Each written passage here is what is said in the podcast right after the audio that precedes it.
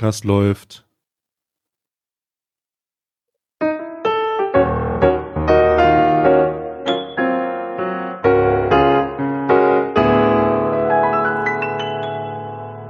Ich glaube, das erste Wort in diesem Podcast ist läuft. Läuft? Ich habe ich hab, ich hab läuft zuerst gesagt. Also ich habe einfach läuft gesagt. Es läuft jetzt. ja, es läuft halt auch. Läuft, es läuft halt auch. Das läuft aber das letzte Mal. Jetzt the last United Call. The last.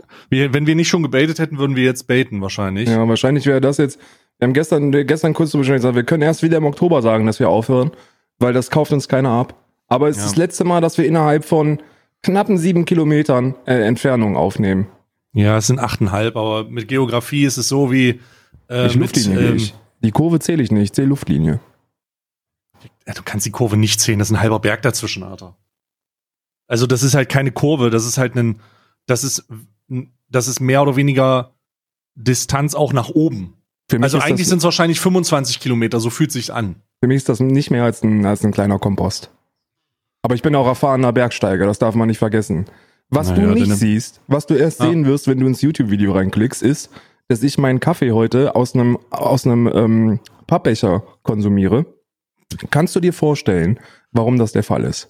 halbes Mensa-Gefühl, halbe, halbe, äh, kennst du diese Automaten, wo dieses Pulverchen rauskommt, wo du auch Tomatensauce Oh. rausholen kannst? Oh, ist das, ist das, das ist, äh, das ist dieser, dieser, wir hatten, wir hatten in Kassel, für die Leute, die in Kassel studiert haben oder da noch studieren, ähm, wenn es den Automaten noch gibt, will ich ein Bild davon sehen. Ähm, da ist so ein direkt, direkt, also nicht bei der biologischen Fakultät, sondern bei der Hauptfakultät von den Geisteswissenschaften, gab es direkt am Eingang so einen Kaffeeautomaten, der folgendes Geräusch gemacht hat. Du hast drauf gedrückt und dann musstest du beten, dass ein Becher runterkommt. In 70 Prozent der Fälle ist ein Becher runtergeschnallt und hat so gemacht.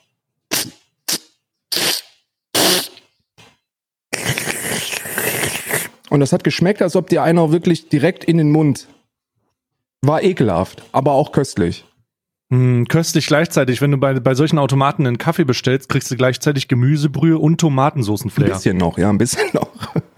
Das, kann alles schon mal passieren, dass dir dann in deinem Kaffee so ein Croton landet. Oh Gott, das ist so. Also genau, wie kommen solche Automaten zu Crotons bitte? Ich weiß es nicht. Ist das so eine, ist das so eine, so eine Chemie-Dings, so eine, so eine, so ein Pulverchen, was sich dann ver, was sich dann verfestigt in der heißen Substanz? Also Ich weiß es nicht, aber ich, ich, ich, an dieser Stelle möchten wir vielleicht nochmal einen kostenlosen Marketing, äh, einen kostenlosen Marketing-Tipp rausschießen an die ganzen Pulverhersteller. Wieso nicht einfach so einen Automat irgendwo hinstellen? Mit Level-Up. Gamers, Gamers Only, so ein Gamers Only Franchise-Automat, Genau. den du dir in die großen Einkaufszentren setzen kannst, wo Leute dann reinkommen und dann ähm, ist daneben direkt so ein Wasser, so eine Wasserleitung, also irgendwie so ein, du kannst daneben Wasser ziehen und dann und dann pass auf und dann sind da zwei so zwei Sachen. Die erste Sache ist, da drückst du einfach nur ran, wie bei einem, wie bei einem handelsüblichen Getränkautomat, wo du so in einen Hebel nach hinten drückst und dann kommt so Flüssigkeit raus. Aber in diesem Fall kommt einfach nur so eine Portion Pulver, so kommt so kurz so, und je nachdem, wie hoch die Dosis sein soll und wie viel du bezahlen willst, pro Dosis dann irgendwie was um, um ein Euro, so Aber pro, pro. Drücken hast du dann immer so einen Soundeffekt von Monte, so, ja moin, ja moin, ja moin, oh, schmeckt, schmeckt, schmeckt, schmeckt. ja moin. Und dann daneben ist dann, und dann daneben, weil beides dann zusammen ist, ist so ein kleiner Rühr, so ein Rührstab, wo du dann runter musst und der quirlt das ein bisschen um. Und dann, ähm, oder nee, das, aus hygienischen Gründen ist das nicht etwas, was umgequirlt wird, sondern aufgrund der Tatsache, dass dein, dass dein Becher irgendwie mit so einem Magneten unten versehen ist, stellst du den dann das? einfach nur rein, rührt er das dann von unten mit so einem Magneten. richtig. Und zwei, äh, und 20 Meter weiter ist dann auch ein Zelt vom Roten Kreuz. Dass du dann Schmeckt. direkt, schmeckt, dass du direkt, Ja, moin. wenn die Leute umkippen, dass die dann direkt äh, eine, eine Vorsorge haben. Zurück Ja. zum Becher. Warum trinke ich aus einem, warum trinke ich aus so einem Becher? Hm. Ja, weil du, weil du, also wir haben schon gespoilert, wahrscheinlich in keinem Besitz mehr von irgendwelchen Utensilien bist. Alles ist abgepackt, alles ist weg, alles ist, du bist sozusagen obdachlos eigentlich. Ähm, du fühlst dich wahrscheinlich wie jemand, der von seinem Vermieter rausgeschmissen wurde Mhm. und so viele Schulden hat, dass er sein gesamtes Hab und Gut ver verkaufen musste, verticken musste. Mhm. Und hast jetzt halt nur noch diesen Becher, diesen Fertigbecher, den du wegschmeißen musst, weil du auch nicht mehr in der Lage bist, irgendwas abzuspülen. Und, und das ist, äh, du ziehst da jetzt weg. Du Das ziehst ja weg von 50 mir. Prozent, richtig? Und die anderen Ja. 50 Prozent ist, dass ich, dass ich Küchenverbot habe.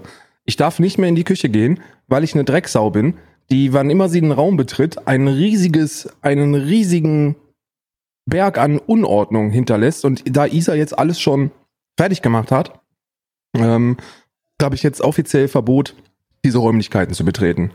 Ich sitze noch auf meinem Sofa, ich darf noch ins Bett, mhm. ansonsten ist Verbot. Mhm. Also 50-50. 50% Verbot ja.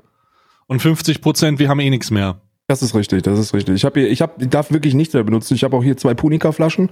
Äh, wofür die sind, kannst du dir vorstellen. Ähm, ansonsten habe ich hier komplettes Verbot, irgendetwas zu benutzen. Mhm. Ja, gut, das ist. Ich meine, es ist ja nur noch heute, ne? Ist ja nur noch heute. Ich weiß, dass es morgen losgeht. Ja. Wie morgen, fühlt es sich an? Ich bin also nicht besonders. Ich bin, ich bin. Gestern habe ich eine E-Mail gekriegt von äh, von dem von der Fähre, so diese Check-in-Bestätigung, so ey funktioniert und äh, du hast auch gebucht, ist alles in Ordnung. Und da dachte ich mir, krass, Bruder, das ist schon, also das ist schon eine weite Fahrt. Und dann ähm, hat so ein bisschen Klick gemacht und dann hatte ich kurz 15 Minuten Panik. Aber jetzt ist wieder komplett entspannt. So, ich habe, ich habe, ist es noch nicht, ist es wirklich, ist es so surreal, dass man sich das gar nicht vorstellen kann. Hm.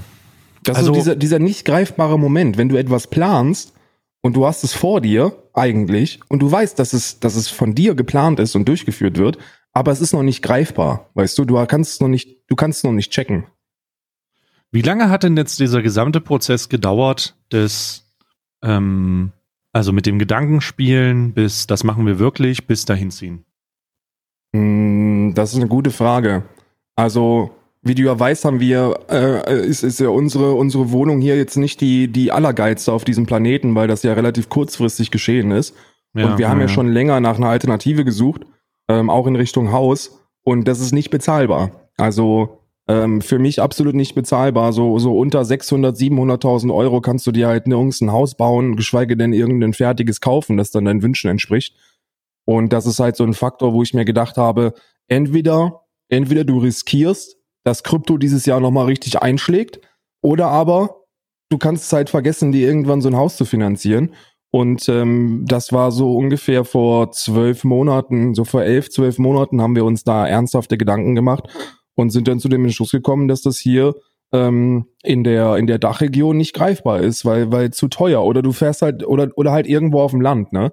Ähm, und auf dem Land hast du dann auch wieder das Problem, dass das ähm, von dem, dass du von den Steuern halt komplett gebumst wirst, ne?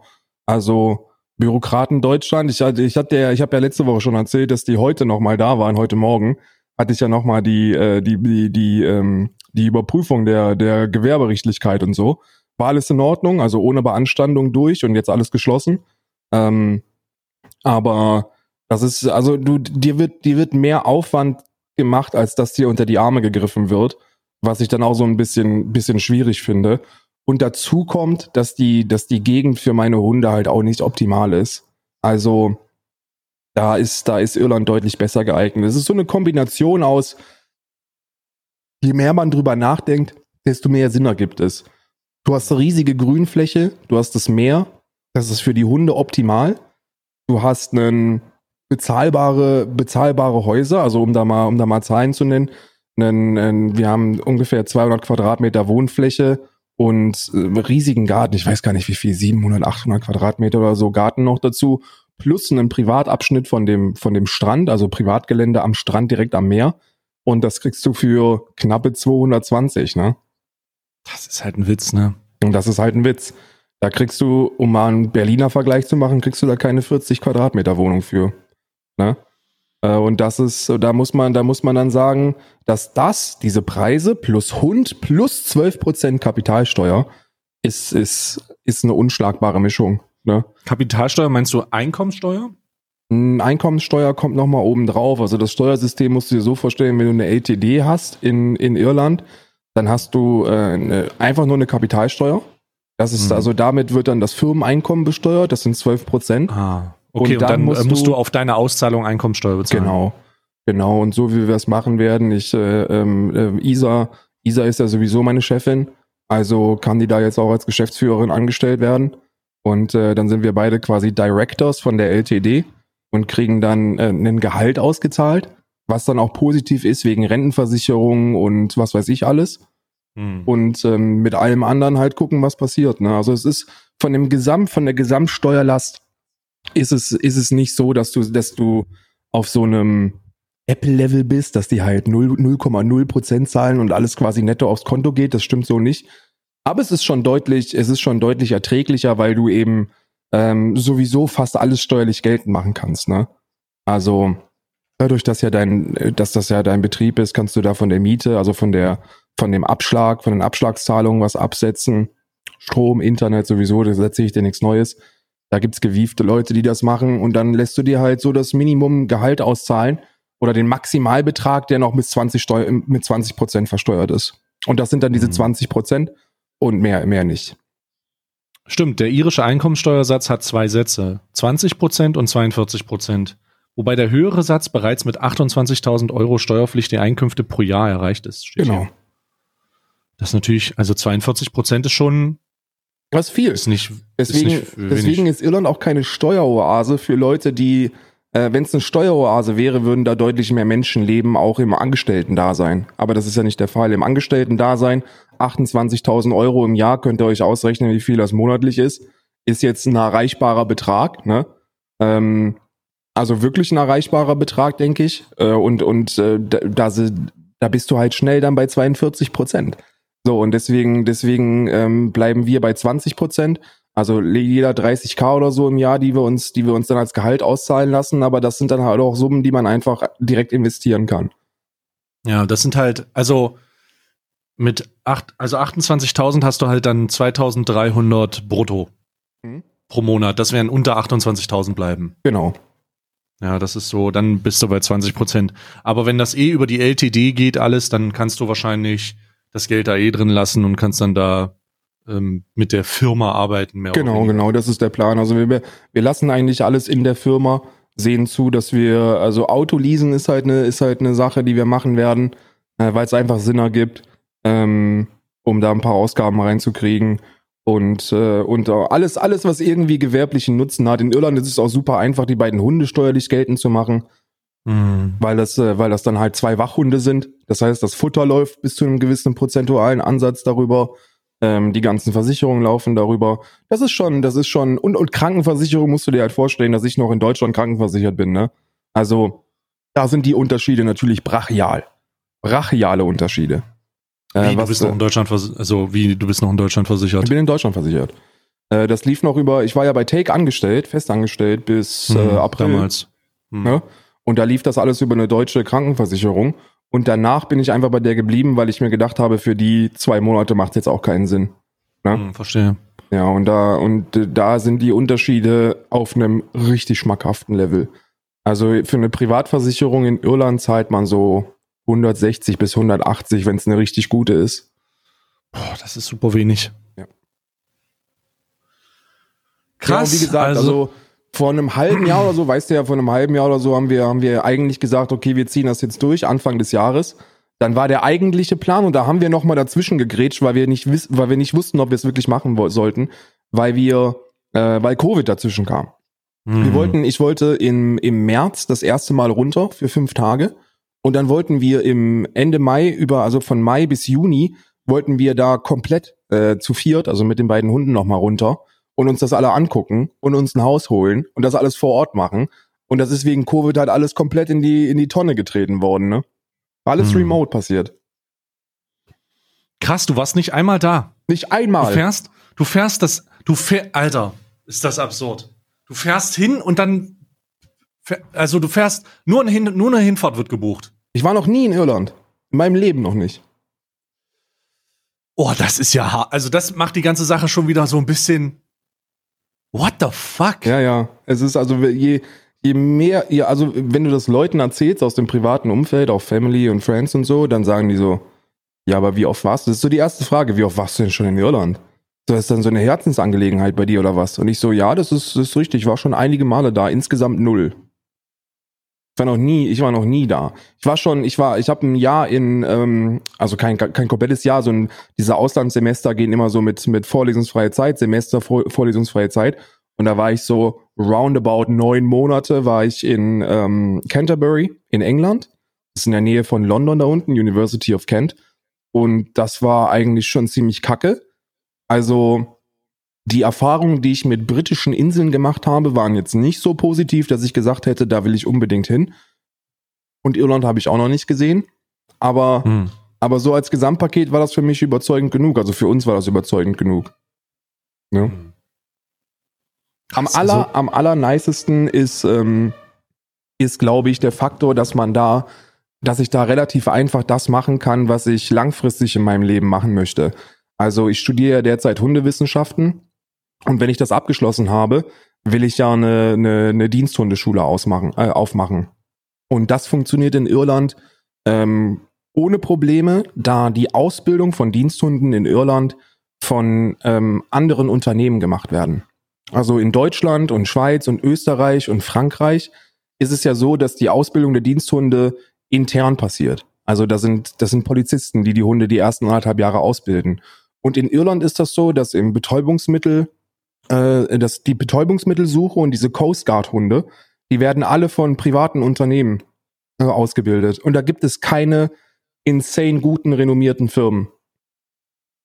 Und da will ich okay. einschlagen. Krass. Also, oh, das ist so crazy. Hundezucht dekal. Ja, ja.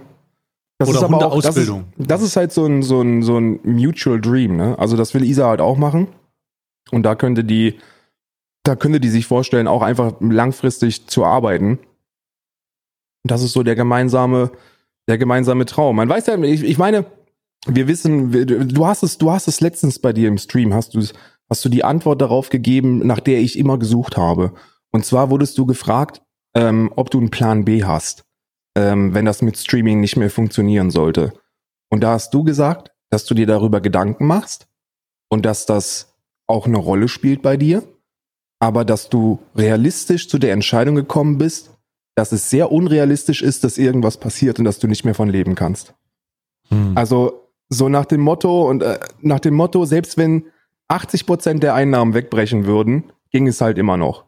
Ja. Und dann würde ich immer noch weitermachen. Und so, so ist es bei mir auch. Deswegen ist es so, dass diese Plan B-Geschichte nichts ist, was ich jetzt dringend benötigen würde und ich auch nicht damit rechne, dass das irgendwann aufhört. Aber etwas, das ich machen will. So in den nächsten hm. fünf bis Jahren. Das ist krass. Also ich, ich, ähm, ich feiere das sehr. Also ich feiere das sehr, sehr. Äh, ich werde, ich sag Real Talk so, mir wird das fehlen, so unser, so ohne privater zu werden, du weißt ja, was wir hier so ja, ja. für Blödsinn machen.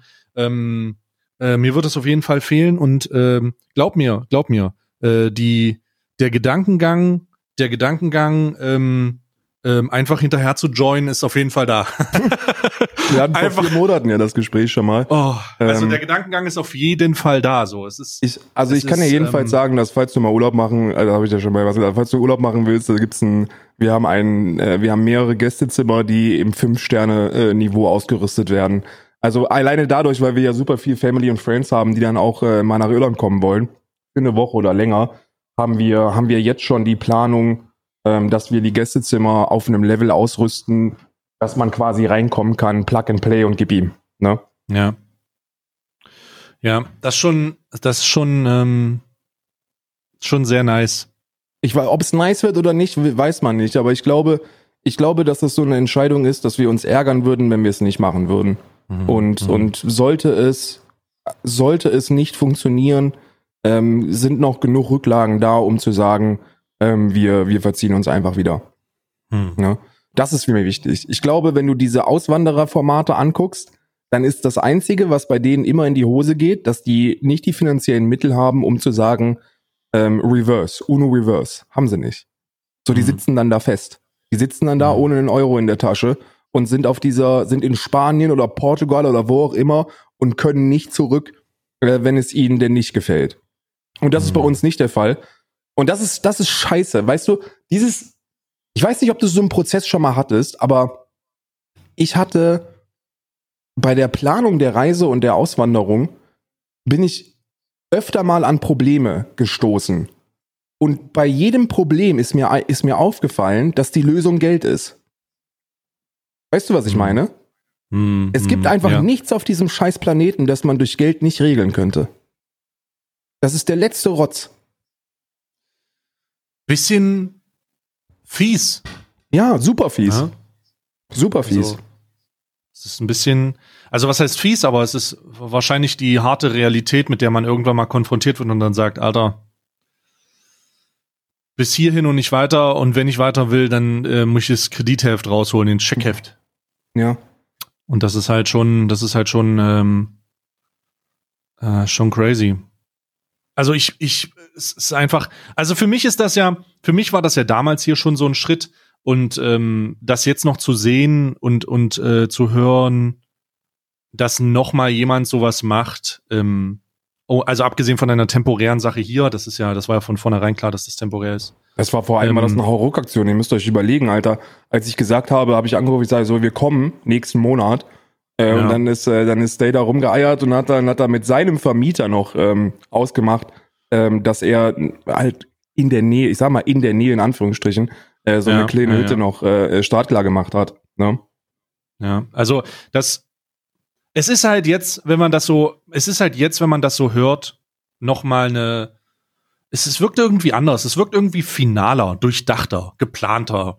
Ähm, äh, es sind Ziele da, es sind Pläne da, die alle verwirklicht werden wollen und darum, das ist schon crazy. Also ich bin da sehr, ähm, ich, ich sehe das mit einem Lachen und einem weinenden Auge, weißt du? Ich würde, Also auf der aufgrund der Ja. Tatsache, dass wir unseren Podcast eh weiter haben, ich meine, das ist ja jetzt erstmal egal, aber das ist schon, ist schon crazy. Ja, und vor allem, und das ist halt echt so ein, oh, das, das nervt mich, weil ähm, die letzten, die letzten zweieinhalb Wochen war hier halt alles provisorisch und ich kann halt nichts machen hier. Also ich kann, ich bin, ich bin, was meine Streaming-Inhalte angeht, komplett eingeschränkt. Und äh, so eine Secret Hitler Session oder so, dass, äh, Mhm. dass man merkt einfach, wie insane das ankommt und wie scheiße das ist, dass man das nicht durchziehen kann. Ne? Hm. Und das wird halt Ja. jetzt alles wieder funktionieren ab, äh, ab Ende dieser Woche. Äh, und da freue ich mich schon sehr drauf. Also die Möglichkeiten sind, sind äh, insane, insane gegeben. Ich meine, die haben ja, ähm, äh, ich, ich werde ja einen richtig krassen Studioraum da haben, wo ich mir dann auch, wo ich mich komplett verwirklichen kann. Und das ist auch etwas, wo ich mir sage, dass das, dass das, dass es einfach nice ist. Ich habe so eine Hürde, Geld zu investieren in eine Mietwohnung. Verstehst du? So, Mhm. wenn du dir denkst, etwas schön zu machen, was dann nicht deins ist, das widerstrebt mir. Deswegen habe ich nie wirklich viel Geld investiert in die Studioräumlichkeiten oder in diese, in, in die Wohnung im Allgemeinen. Und das fällt alles weg, weil du halt weißt, okay, das ist halt deins. Und was du hier reinknallst, das bleibt auch deins. Weißt du? Das, das ist schon ein geiles Gefühl. Glaube ich. Äh, kann ich nachvollziehen. Ich glaube, das hätte ich, ähm, also dieser, dieser, diese Hürde, das, ähm, das, ich glaube, das hat, glaube ich, jeder sogar. Mhm. Also machst es dir halt bequem, aber irgendwie, vielleicht gibt es den einen oder anderen, der da immer mal ein Hindernis dann sagt, ja, ist ja eh nicht meins, brauche ich jetzt hier nicht ein Bild aufhängen oder, oder Ja, irgendwas machen Ein Bild oder. aufhängen, aber so, weißt du, so wir, wir, wir hatten halt im Mietvertrag drinstehen, dass wir bei gedübelten äh, Befestigungen den Vermieter informieren müssen und der muss das abnehmen. So, und dann spielst du mit dem Gedanken, irgend so ein krasses Jersey-Regal in den Hintergrund vom Stream zu packen. Und, und dann merkst du, ja, das müsstest du verdübeln und da habe ich keinen Bock drauf. So, und dann lässt es halt einfach sein. Ja, naja. Und das fällt halt alles, sowas fällt alles weg. Und ich würde, ich würde meine Ausreise insgesamt beschreiben wie das Angelcamp 2020. Ähm, spontan, aber schon mit ein bisschen mehr Pfiff als bislang. Ja. Ich bin sehr gespannt. Ich bin sehr gespannt auf den Content da. Ich bin sehr gespannt auf die Bilder, auf die Videos, ähm, auf die Sachen, die du da, die du mir schickst, wenn du da durch die Gegend Oh ja, läufst, wenn du am. Strand bist, mit zwei belgischen Schäferhunden mal eine Ente reißt. Oder, oder so. Aber nee, ey, nächste. Woche, nächste Woche Podcastaufnahme kann ich ja schon mal garantieren. Äh, Gibt es eine Challenge für die, für die YouTube-Zuschauer und zwar Greenscreen oder Real. Ich werde mir irgendein Fleckchen aussuchen oder ein Greenscreen aufbauen und dann gibt's die, ähm, dann gibt's die Challenge Greenscreen oder nicht. Ach stimmt, ja, ob das, ob das gegreenscreened ist oder ob das eine Richtig. Dings ist. Richtig. Oh Gott, Alter. Ich habe ja schon ein paar Sachen gesehen. Also ich denke, da wird der eine oder andere wird sich dazu verleiten, das ein Greenscreen zu sagen. Ja. Oder vielleicht ist das ein Bait und vielleicht ist es immer Greenscreen oder Vielleicht ist es ein Greenscreen, wer weiß es denn? hm, who knows, who knows, who knows. Sehr, sehr gespannt. Ich würde dir gerne jetzt- sagen, ich würde dir gerne sagen, was ich, Ja. was ich mache nächste Woche, aber ich sag's dir nicht, dann ist es auch für dich eine Überraschung. Ja, genau. Dann muss ich auch selber ins Video reingucken Richtig. und äh, herausfinden, ob das ein Greenscreen ist oder nicht. Das ist richtig. Schon wieder diese Challenges. Challenges lassen mich ja nicht los. Ich habe in letzter Zeit immer nicht lachen Challenges. Ähm, ich finde ich großartig. Das ist eine großartige Art und Weise, Subgifts äh, an die eigene Community in den Stream zu implementieren. Das werde ich sowas von kopieren. Da werde ich, ich meine, das ist ja nichts, das ist ja nichts Neues. Das ist ja, ja. nichts Neues. Wissen, ey, ich kann ich dir vielleicht mal aus dem Schwenk erzählen, weil ich glaube, da, da, da gibt's zu wenig Props, die da auch ausgesprochen werden. Ähm, ohne Stay wäre ich jetzt nicht da, wo ich bin. Weil, und das ist kein Scheiß, das ist ungelogen, ich habe das schon ein paar Mal erzählt, aber ich wäre wahrscheinlich immer noch, ich wäre bei der Deutschen Bank jetzt, also jetzt spätestens, aber streamtechnisch wäre ich nie von League weggekommen, wenn Stay nicht gesagt hätte, Alter, hör auf mit diesem scheiß Gaming-Scheiß und, und setz dich einfach vor eine Kamera und rede, du Idiot.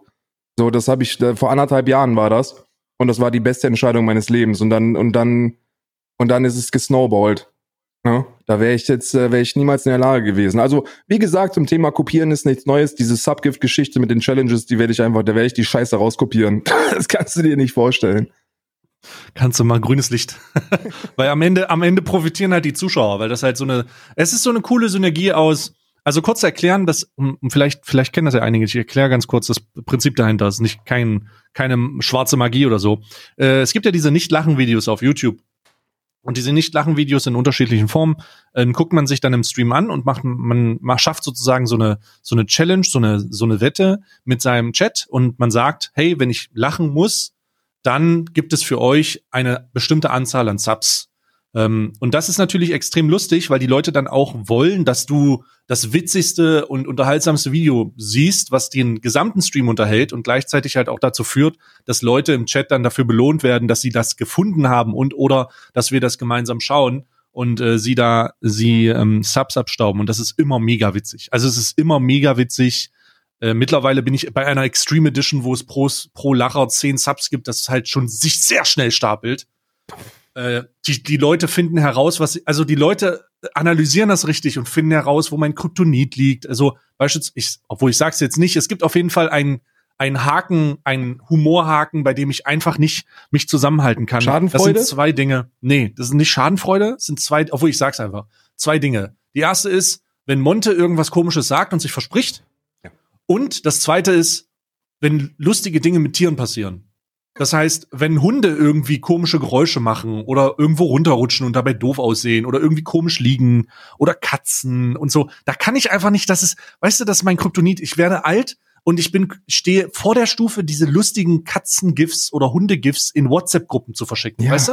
Ja, ja, ja. Und das ja. finde ich halt schon, das finde ich halt schon witzig und jetzt suchen Leute das raus und oh, das ist halt schon, also ich kann das nur empfehlen, ist echt lustig. Also kopier ruhig. Wir sind ja, wir sind ja schon in der in der WhatsApp-Gruppe Alte Herren Zürich. Äh, da sind wir, die haben wir ja, da wurden wir ja schon eingeladen nach dem letzten, ja. nach dem letzten Skatabend. Und ja. äh, ich kann dir sagen, da ist der ein oder andere Schmunzler, der ist da auch äh, bei den bei den GIFs am Start. Mein Kryptonit ist übrigens lachtechnisch Trimax. Trimax ist oh mein Gott. absolutes Kryptonit. Wenn Trimax mit vollster Überzeugung in die Kamera guckt und sagt, naja, also bei die der Europameisterschaft, bei der Europameisterschaft, das war doch oh Portugal gegen Japan, oder? Im oh Finale. Gott, dieses Video, das Video, das war so, da saß ich wirklich mit offenem Mund da und dachte mir, Bruder, das ist nicht die Europameisterschaft. Er hat wahrscheinlich EM gehört und dachte Erdmeisterschaft, weißt du, so. Ja. Come on, Bro. Egal von welcher Come Perspektive on, du rangehst, es ist einfach lustig. Egal ja. wie du es betrachtest, es ist einfach lustig. Oder mein Lieblingswitz war, ähm, äh, wie, wie, ähm, wie verliert Trimax am schnellsten 20.000 Euro? Wie? Wie verliert er? Ja, er kauft eine Uhr. Verstehst du? nee, also ja. Der hatte, nee, doch, ja. der hatte doch, das war doch, das war doch so, das war doch so ultra witzig, weil der so ein Video äh, hochgeladen hat, nach der, wo er, wo er seine neue Uhr gezeigt hat. Ähm, so eine richtig fette Rolex für 60.000. Und da hat Mark Gebauer hat dann auf das Video reagiert und gesagt so, naja, also, da hast du die schön über den Tisch stehen lassen, bei mir kriegst du die für, für, für knappe 40. das war schon Nein, das kannte ja, ich gar nicht. Ja, ja. Also der, der, das war, also es ist eine schöne Uhr, ne? Ich bin ja bei, ich bin ja nicht so der, der, der Rolex-Fan. Ich glaube, Rolex ist so ein, wenn es wenn es nach Uhren geht, ist mir halt so eine so eine Breitling, die feiere ich schon, ne?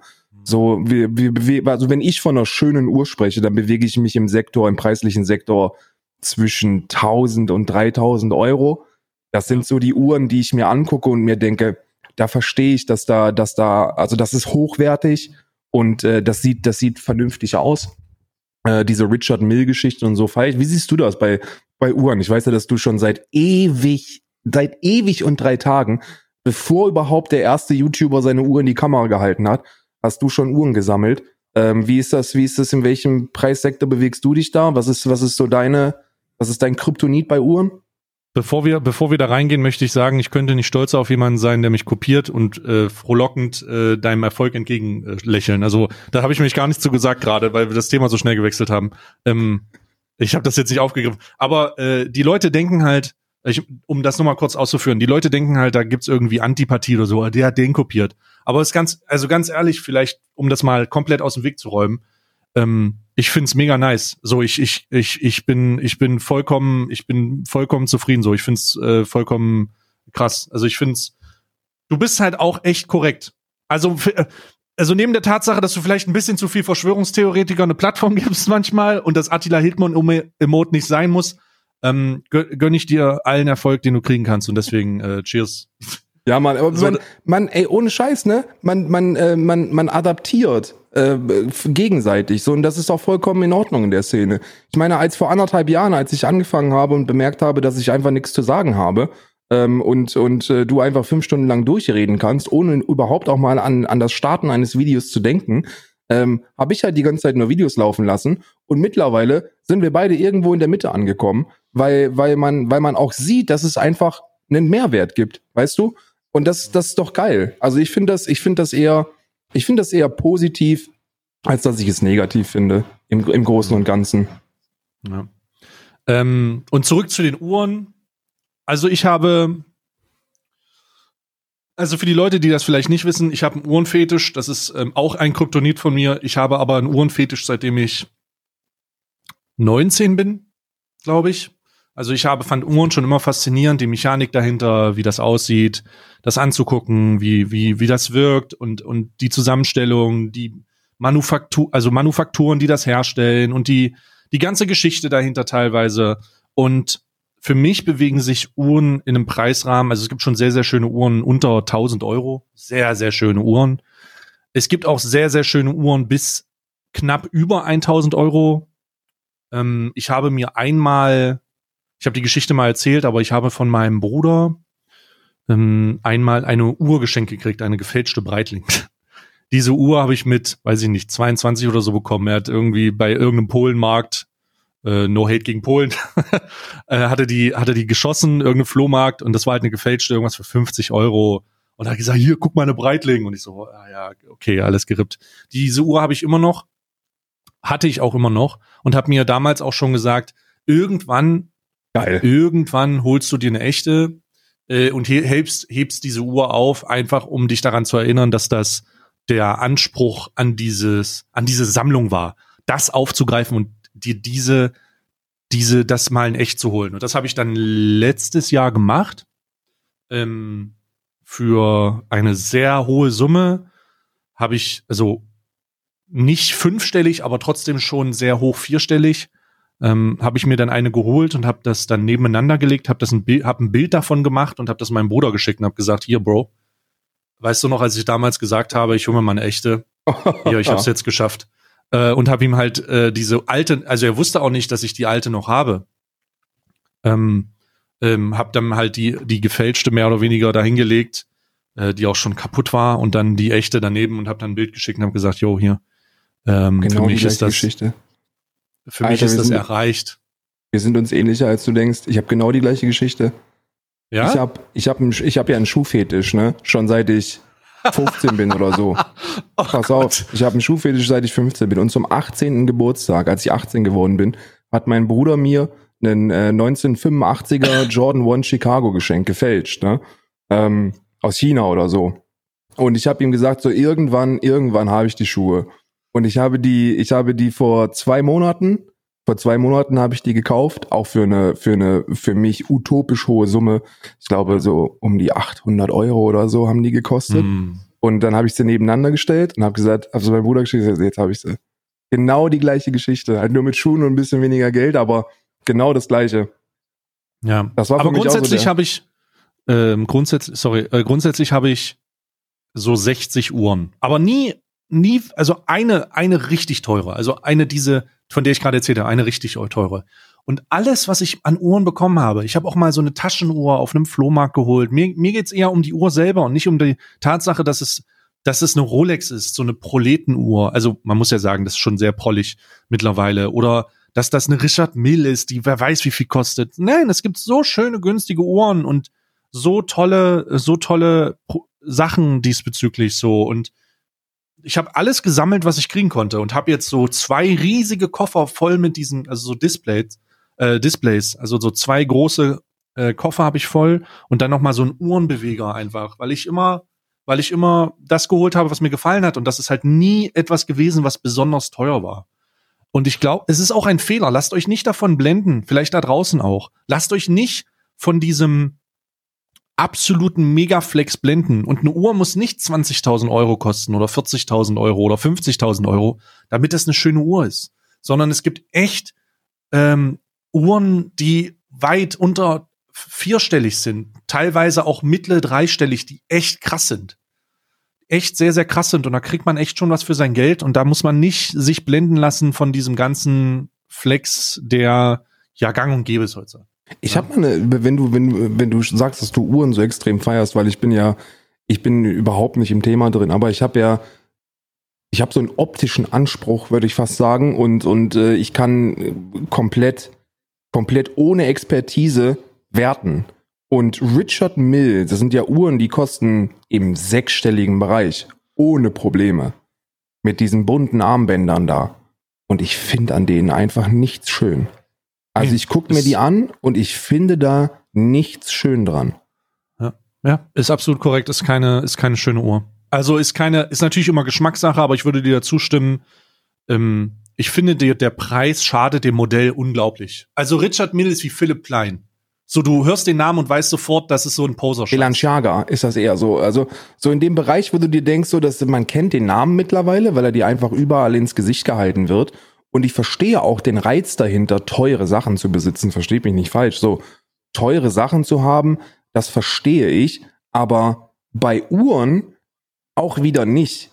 Weil, wie du gesagt hast, wenn man sich ein bisschen mit dem Thema Uhren auseinandersetzt und mal guckt, was es so gibt und was dir wirklich optisch dann auch zuspricht, dann bewege ich mich halt in einem Sektor von, wie ich gesagt habe, so Anfang, Anfang vierstellig. So für 1000 Euro kriegst du eine Uhr, die ich mir angucke und mir denke, dass es, man sieht, dass es einfach fucking hochwertig ist und es ist einfach edel und hübsch und, und, und ansprechend.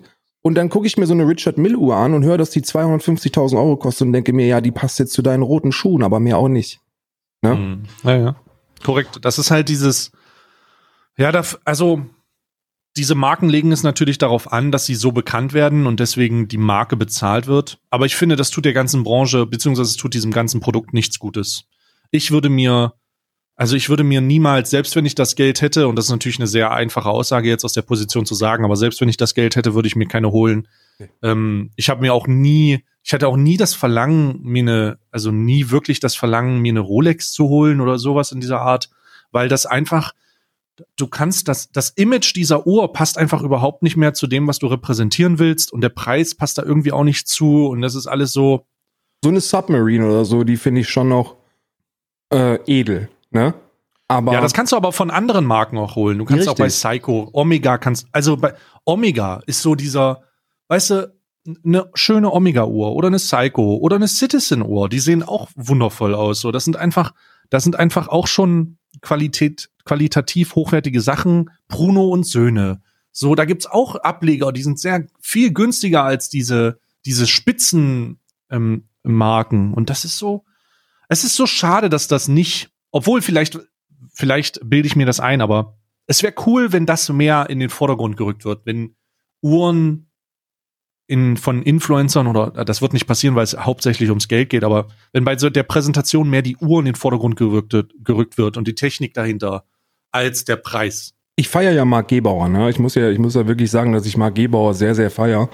Ähm, und es ist ja sein Geschäft, dass er teure Uhren ähm, vertreibt. Und ich glaube, mit dieser ganzen, mit dem Eintritt in die Influencer-Bubble hat er einfach die Büchse der Pandora geöffnet der ist jetzt, der ist jetzt äh, finanziell auf einem, auf einem Level, wo ich mir denke, holy shit, weil egal was der für eine Uhr hat, der kann die Vivaldi-Tim einfach für, für den Preis, den er nennt, verkaufen an die, an die Leute, die sie dann vor die Kamera halten wollen. Das gönne ich ihm auch von ganzem Herzen.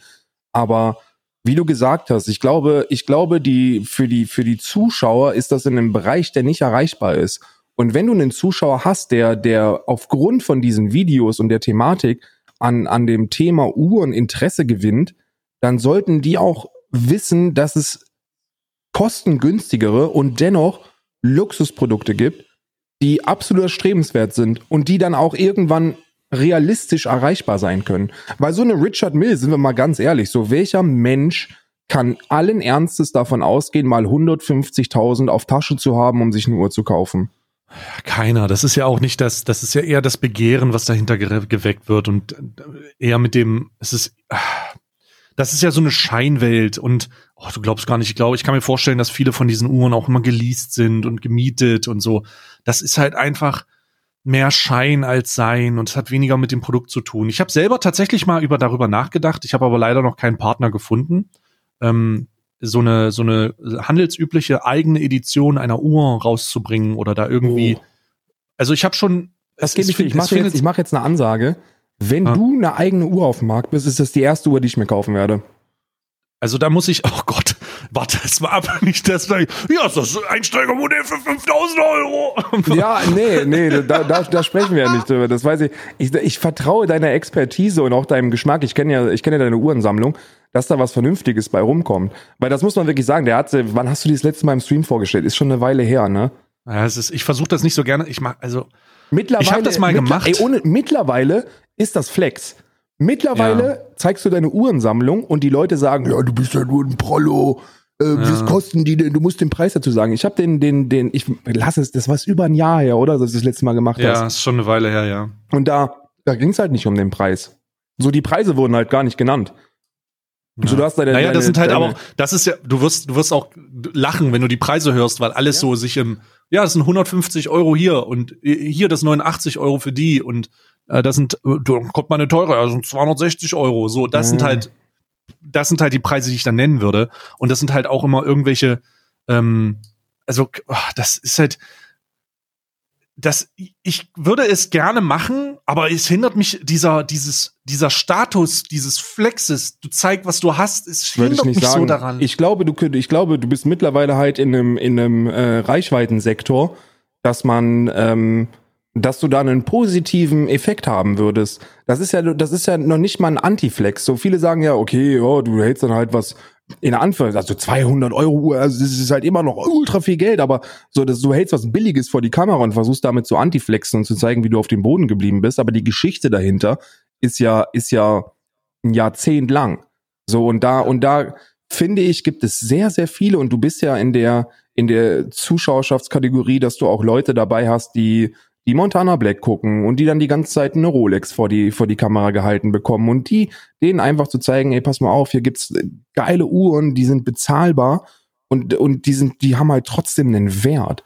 Und, und die Geschichten dahinter fand ich beim letzten, beim letzten ähm, äh, Display Showcase, äh, fand ich, fand ich super geil. Ich finde, das ist ein super geiler Stream-Inhalt, der, der, der so ein bisschen in die richtige Richtung äh, geht, weißt du? So einfach, die ja. Leute wissen ja gar nicht, dass es Uhren gibt für unter, für unter 50.000 Euro. Ja, also zumindest an Handgelenken von Leuten, die, äh, die irgendwie Influencer sind oder sowas oder hm. weiß ich nicht. Also viele, viele setzen auf jeden Fall den Preis zu sehr vor der, vor der Technik dahinter oder dem, Ey, der, der Geschichte der Marke oder was. Fucking Callout, Alter. Fucking Callout. Mach, mach doch, äh, mach das doch zusammen mit Mark Gebauer. Das ist ja, kein abgehobener Wichser. Wirklich nicht. Das ist kein abgehobener Wichser. Ich glaube, Marc Gebauer feiert Uhren genauso wie du die feierst. Ähm, und der hat da einfach ein Geschäftsmodell rausgemacht. Und da muss man ganz ehrlich sagen, da ist die Marge äh, einfach bei diesen Luxusprodukten am allerhöchsten. Aber der, der, der feiert, der feiert die Scheiße. Und ich glaube, einen Marc Gebauer Stream mit, äh, mit dir und deiner Uhrensammlung, holy shit, das wird explodieren. Hm. Also ich muss mal, ich muss mal schauen. Also ich will, was ich auf jeden Fall machen will, und da suche ich schon längere Zeit dabei, und ich habe auch schon einige Sachen abgelehnt, weil sich halt immer rausstellt, dass die moderne, moderne Uhren oft dieses AliExpress-Modell fahren. Das mhm. heißt, die kaufen ganz, ganz, ganz, ganz, ganz billige Uhrenwerke aus ähm, Asien dann ähm, machen die ihr Logo hier drauf und verkaufen das für den hundertfachen Preis. Und das ist, also es gibt sehr viele Uhrenmarken, die sich des, des, dieser, dieser Marketingkampagne ähm, bereichern oder die sich das, die sich das zunutze machen. Und das finde ich halt nicht ja. so schön. Das finde das finde ich halt irgendwie nicht so schön. Das wäre schon cool, wenn da eine Manufaktur hintersteht, wo man einfach sagen kann, oh, das ist auch ein schönes Uhrenwerk so. Und dann kann die Uhr auch mal gerne 300, 400 Euro kosten oder 500. Das ist halt einfach, dass, dass du dann einfach weißt, okay, das ist das Uhrenwerk mit der Bezeichnung aus der Manufaktur. Das ist äh, bla bla bla, Saphirglas in dieser Richtung, Größe unterschiedlich. Ich habe ja auch immer das Problem, dass diese Uhren, und das ist vielleicht etwas, was bei mir speziell ist, ich habe ja so Maurerhandgelenke. Ich, bei mir ist es ja so, wenn ich eine Tür aufmache, reiße ich ja den Hebel raus. So, das ist ja so, oh, so, das ist ja immer so, wenn, wenn ich eine normale Uhr mit ähm, 38 Millimeter oder sagen wir mal 40 Millimeter ans Handgelenk mache, sieht das auch, als ob ich eine Flickflack-Uhr trage. So. Nee, nee, nee, nee.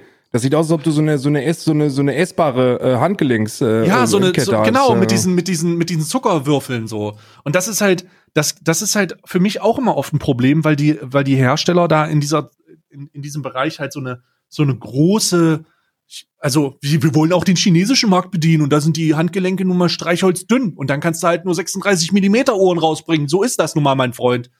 Und das ist halt schade, so. Auch da, glaube ich, ist Mark Geber der Ansprechpartner. Hast, ja. du, hast du schon mal Kontakt mit ihm gehabt? Nee, noch nicht. Aber ich, ich weiß, dass er damals CSGO gecastet hat. Ja, ja, das ist, das ist, das ist ein, ist ein sacksympathischer Typ. Und ich glaube, ganz ehrlich, Mark Gebauer ist da, ist da für dich die Antwort auf all deine Uhrenprobleme. Also, Marc Gebauer, da dies der beste Podcast ist im Jahr 2020 und auch in den folgenden Jahren und du den auf jeden Fall hören wirst, ähm, melde dich mal bei Stay. Ich glaube, ich glaube, da ist, da ist viel Potenzial, weil das ist echt ein Uhrenkenner.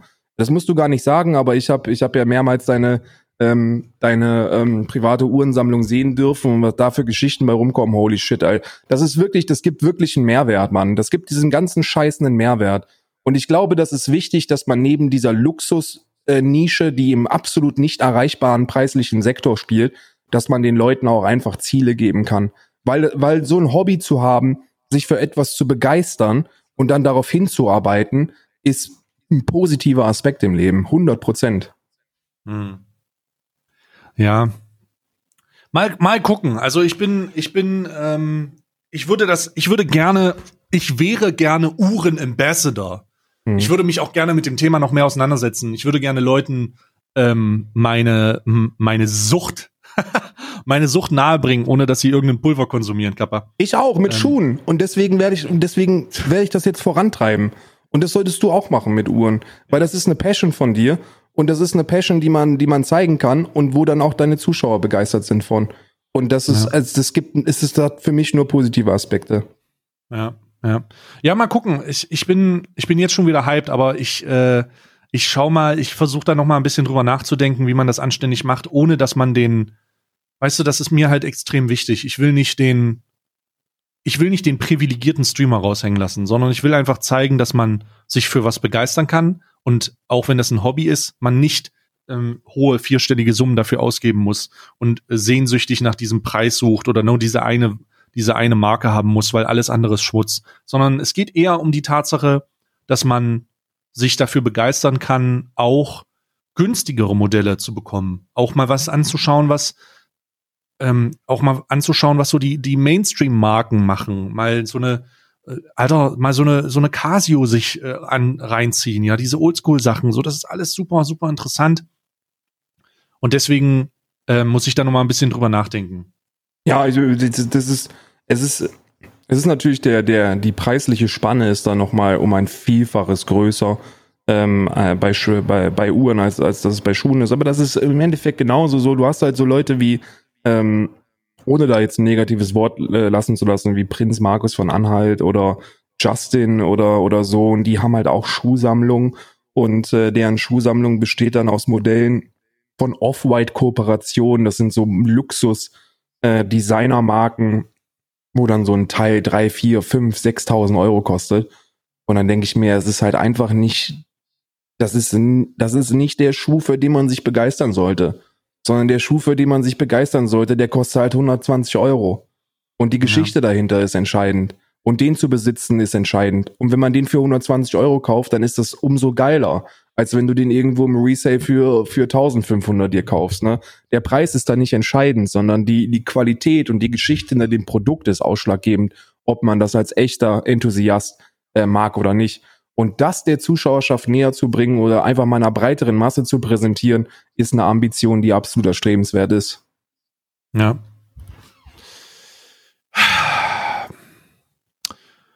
Ich lass uns mal über Konzentrationslager reden. ich lache jetzt, aber ich habe heute einen harter The Themenbreak. Ich will es noch mit reinkriegen, Also weil wirklich, mir ist das, wirklich Konzentrationslager? wir sprechen jetzt über Okay. Konzentrationslager. Okay. Ja.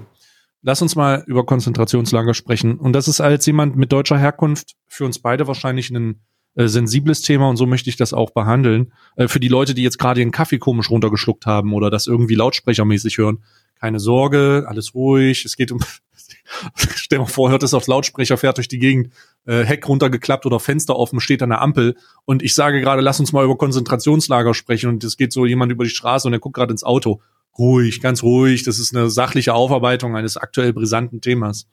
Nämlich, ich habe jetzt schon mehrere Videos dazu gesehen und ich habe mich des, diesbezüglich auch schon einiger Informationsartikel bedient und würde das Ganze jetzt einfach mal thematisieren, auch wenn es vielleicht unangenehm ist, gerade weil ich halt gesagt habe, mit deutscher Herkunft.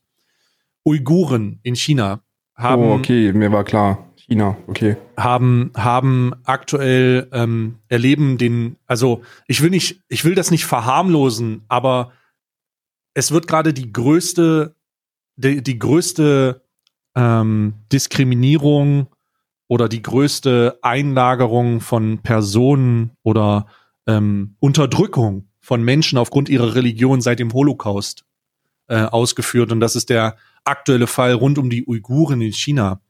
Das bedeutet, um da ganz kurz mal einen Abriss zu machen, die Uiguren sind der sind äh, ein muslimischer Ableger eines ähm, oder äh, einer Religionsverein, also die sind äh, eine eine muslimische ähm, äh, äh, sage ich Gruppierung Gemeinschaft. Gemeinschaft ähm, und diese ähm, Uiguren werden seit ewiger Zeit äh, von der kommunistischen Partei und deren den den dazugehörigen Ansichten ähm, in China unterdrückt.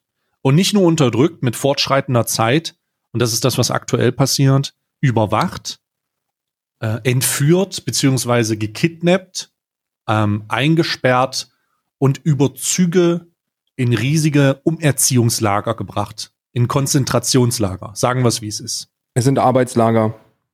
Also es sind Diese- es, ja.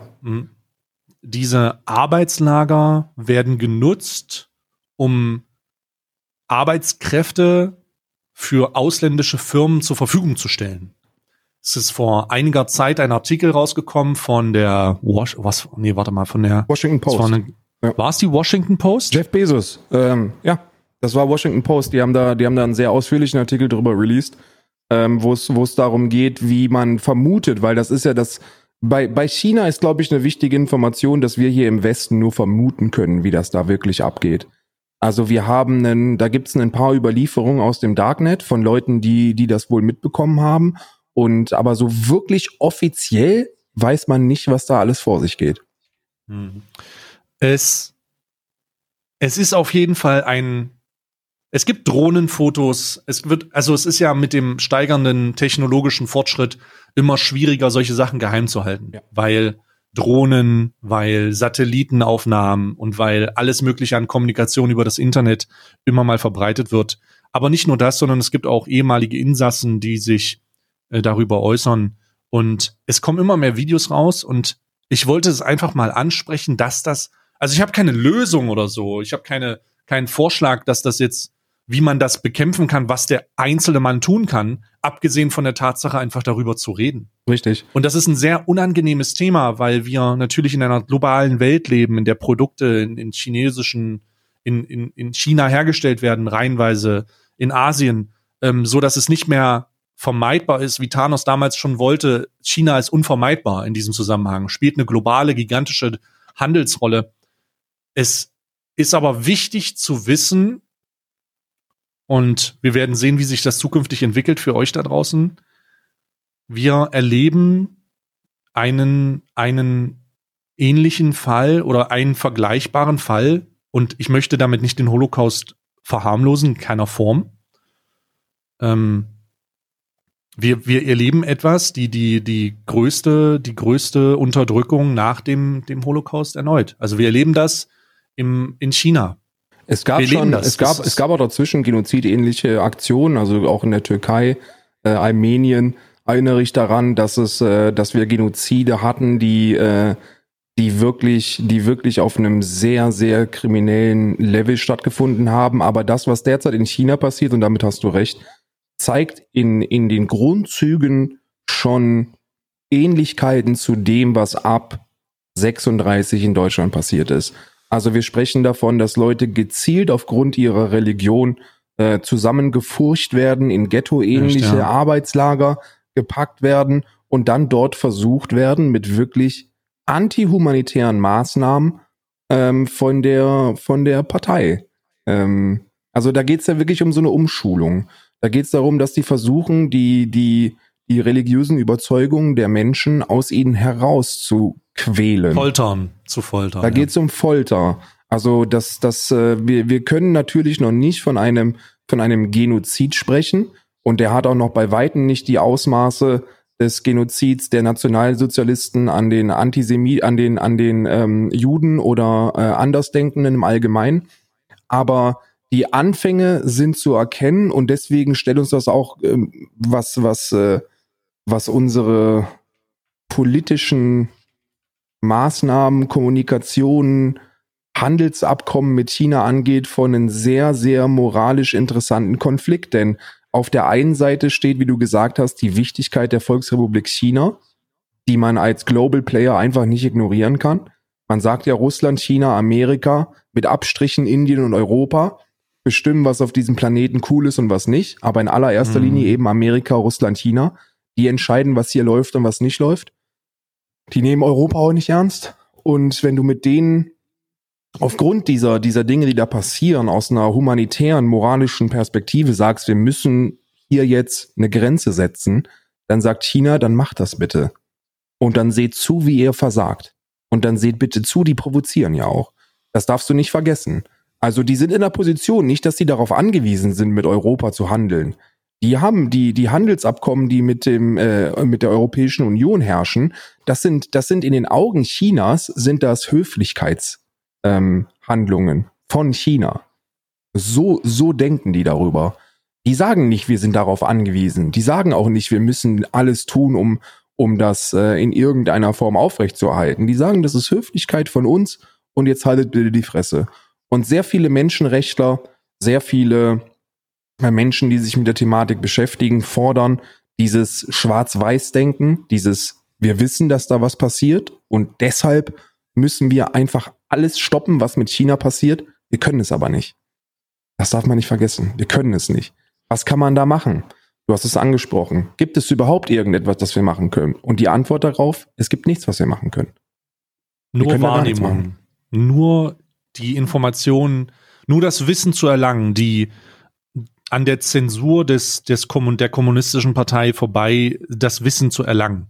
Nur das im Auge zu behalten und eventuell mit einem globalen Aufschrei ähm, vielleicht unter Umständen politischen Druck ausüben zu können. Aber selbst das, du hast es gerade gesagt, wird nicht dazu führen, dass die ähm, sich um, um entscheiden neben der, neben diesen extremen Situationen rund um die anstehende, ähm, ich meine, wir, Alter, wir werden dieses Jahr wird noch, noch kritischer, ne? Nicht nur, dass die zweite Welle, äh, die zweite Corona-Welle in Deutschland bevorsteht, aufgrund der Tatsache, dass Jeremy Pascal und äh, Cindy zusammen Spanienurlaub machen müssen. Also nur Hate intended. Ich verstehe, dass, dass Leute den Kopf freikriegen müssen, aber die Ironie ist, dass wir uns eine zweite Welle einfangen, weil die Leute nicht zu Hause bleiben können, um dann wieder zu Hause bleiben zu müssen. Also es wird hoffentlich nicht der Fall sein. Ich hoffe, es wird eine sehr föderal, also auf Rahmen der Föderalismus wird eine sehr selektive Abschottung passieren. Aber unter Umständen ist das das, was passiert. Und neben diesen ganzen schrecklichen Sachen muss man sich damit vielleicht, wirkt es sehr überfordernd, sich noch mit diesem Thema auseinanderzusetzen, aber äh, ich will als Signal oder als Reflektor oder wir wollen das vielleicht zumindest mal ansprechen. Absolut. Auch wenn das bedeutet, dass das YouTube-Video diesbezüglich nicht monetarisiert wird. Nur weil man ähm, das mal gesagt hat. Aber so ist es. Die, man sollte sich nicht, und ach so, genau, und man sollte sich nicht vormachen, dass China in einer Demokratie lebt. Das ist eine Fall. eiskalte Diktatur. Das ist, das ist keine. Das hat, ich meine, da, dazu muss man sich den Konflikt zwischen China und Hongkong äh, einfach nur angucken. Äh, wenn ihr, wenn ihr, wenn ihr da Interesse an dem Thema habt, beschäftigt euch mal mit Hongkong. Beschäftigt euch mal mit dem, was da passiert. Und dann, und dann werdet ihr sehr schnell feststellen, dass das mit einer Demokratie oder mit, mit, mit, äh, mit humanitären Dingen absolut nichts mehr zu tun hat. So, China ja. ist, China ist DDR hoch, schlag mich tot. Also wirklich, du kannst noch nicht mal, du kannst die DDR nicht mit China vergleichen, weil es eine Verharmlosung wäre von dem, was da in China passiert. Ich möchte nicht sagen, dass die DDR besser gewesen wäre, wenn sie denn die technischen Möglichkeiten des Jahres 2020 gehabt hätten. Aber aufgrund dieser technischen Möglichkeiten, die im Jahr 2020 herrschen, ist die Überwachung, Abhorchung und ähm, Manipulation auf einem komplett anderen Level. Also wirklich, das sind, das sind unvorstellbare Dinge, die da passieren. Du hast es angesprochen, 2020 wird noch sehr, sehr wild. 2020 wird, wird nicht nur wegen der potenziell möglichen zweiten Welle wild, sondern die wirtschaftlichen Konsequenzen der Covid-19-Pandemie stehen uns noch alle bevor. Ähm, es macht Mut, dass wir vielleicht, um was Positives zu nennen, einen Impfstoff jetzt haben. Ähm, weiß nicht, ob du davon gehört hast, von dem Impfstoff, der jetzt, äh, der an der, der Oxford, der, der Antikörper äh, produziert, genau. Oxford-Universität äh, hat da an ähm, äh, 1000 Probanden sehr, sehr positive Ergebnisse ähm, vermelden dürfen, die dann auch dazu ausreichen, das Ganze zu produzieren. Deutschland und Amerika haben meines Wissens, korrigiert mich, wenn ich da falsch liege, bereits Bestellungen abgegeben. Äh, das ist, das ist gut. Stellt sich natürlich immer jetzt die Frage, um da direkt den, den Wind aus den Segeln zu nehmen. Sehr, sehr viele, noch nicht mal Impfgegner, sondern nur sehr, sehr viele Menschen, die sich, die sich damit auf einem informativen Level beschäftigen, sagen, dieser Impfstoff kann nicht verabreicht werden, weil die, weil die Testphase viel zu kurz ist. Es gibt sehr, sehr viel berechtigte Zweifel daran, ob das Ganze potenzielle Langzeitschäden haben könnte. Ähm, ich kann diese potenziell möglichen Langzeitschäden für mich selber so ein bisschen relativieren, weil ich mir denke, holy shit, das ist Oxford, weißt du? Oxford, die werden ja, wissen, ja, was ja. sie machen. Und auf der anderen Seite das, was wir potenziell damit verhindern können wenn wir uns impfen lassen und Covid-19 aus dem, aus dem, aus dem Spiel nehmen, das steht in keinem Kontrast zu, zu, zu dem, was, was da möglich ist, ne? Viele sprechen von, von einem möglichen Haarausfall nach 10, 15 Jahren oder so, nach der Impfung. Was man, was man wohl nicht in solchen Kurzzeittests hätte, ähm, hätte prüfen können. Ich, also, ich möchte, ich möchte an dieser Stelle sagen, ich werde mich impfen lassen, sollte das auf den Markt geworfen werden. Ähm, einfach nur, weil es, weil es äh, mir selber ein gutes Gefühl gibt und weil ich da mein, mein Beisein tun möchte, um diese Pandemie endlich zu stoppen. Heute, also wir haben, wir nehmen montags auf, äh, es ist Mittwoch, wenn es released wird. Heute vor sechs Monaten wurde der, genau heute vor sechs Monaten wurde der erste Fall in München äh, gemeldet. Ähm, das heißt, es ist auch ein historischer Tag. Wir feiern ein Jahr, ein halbes Jahr Covid-19. Herzlichen Glückwunsch. Mhm. Es ist an der Zeit, dass es aufhört. Es ist an der Zeit, dass es aufhört. Ja. Apropos aufhören, das werden wir jetzt auch machen. Straffer ah, Zeitplan. Äh, sehr, wir werden das jetzt auch machen. Ähm, ich bedanke mich euch auf jeden Fall, äh, ich bedanke mich persönlich erstmal für die Zeit, die ihr aufgebracht habt. Wenn ihr noch nicht auf YouTube, wenn ihr auf YouTube äh, vorbeigeschaut habt, dann kommentiert doch eure Meinung einfach in die Kommentare rein. Wenn ihr das auf Spotify oder sonst wo gehört habt, dann schaut auf YouTube vorbei und äh, komm, äh, legt eure Meinung auch noch in die Kommentare. Das ist für uns ein sehr gutes Feedback, äh, Feedback-Pool, äh, den man nutzen kann. Ansonsten, ja, äh, ist das The Last United Cast. Das ist die Episodenfolge, Last United Cast. Karl hat jetzt noch das letzte Wort aus der Schweiz. Ich bin auf jeden Fall raus. Äh, servus. Ja, Freunde, äh, lasst ein Like da oder ein Dislike, völlig egal für den Algorithmus. Abonniert den Kanal, Glocke aktivieren, hier gibt's super geilen Scheiß unter der Woche und einmal die Woche Alman Arabica. Falls ihr zuhört, dann wünsche ich euch eine wunderschöne Woche. Wir hören uns dann allerspätestens nächste Woche wieder. Macht's gut, ihr Süßen.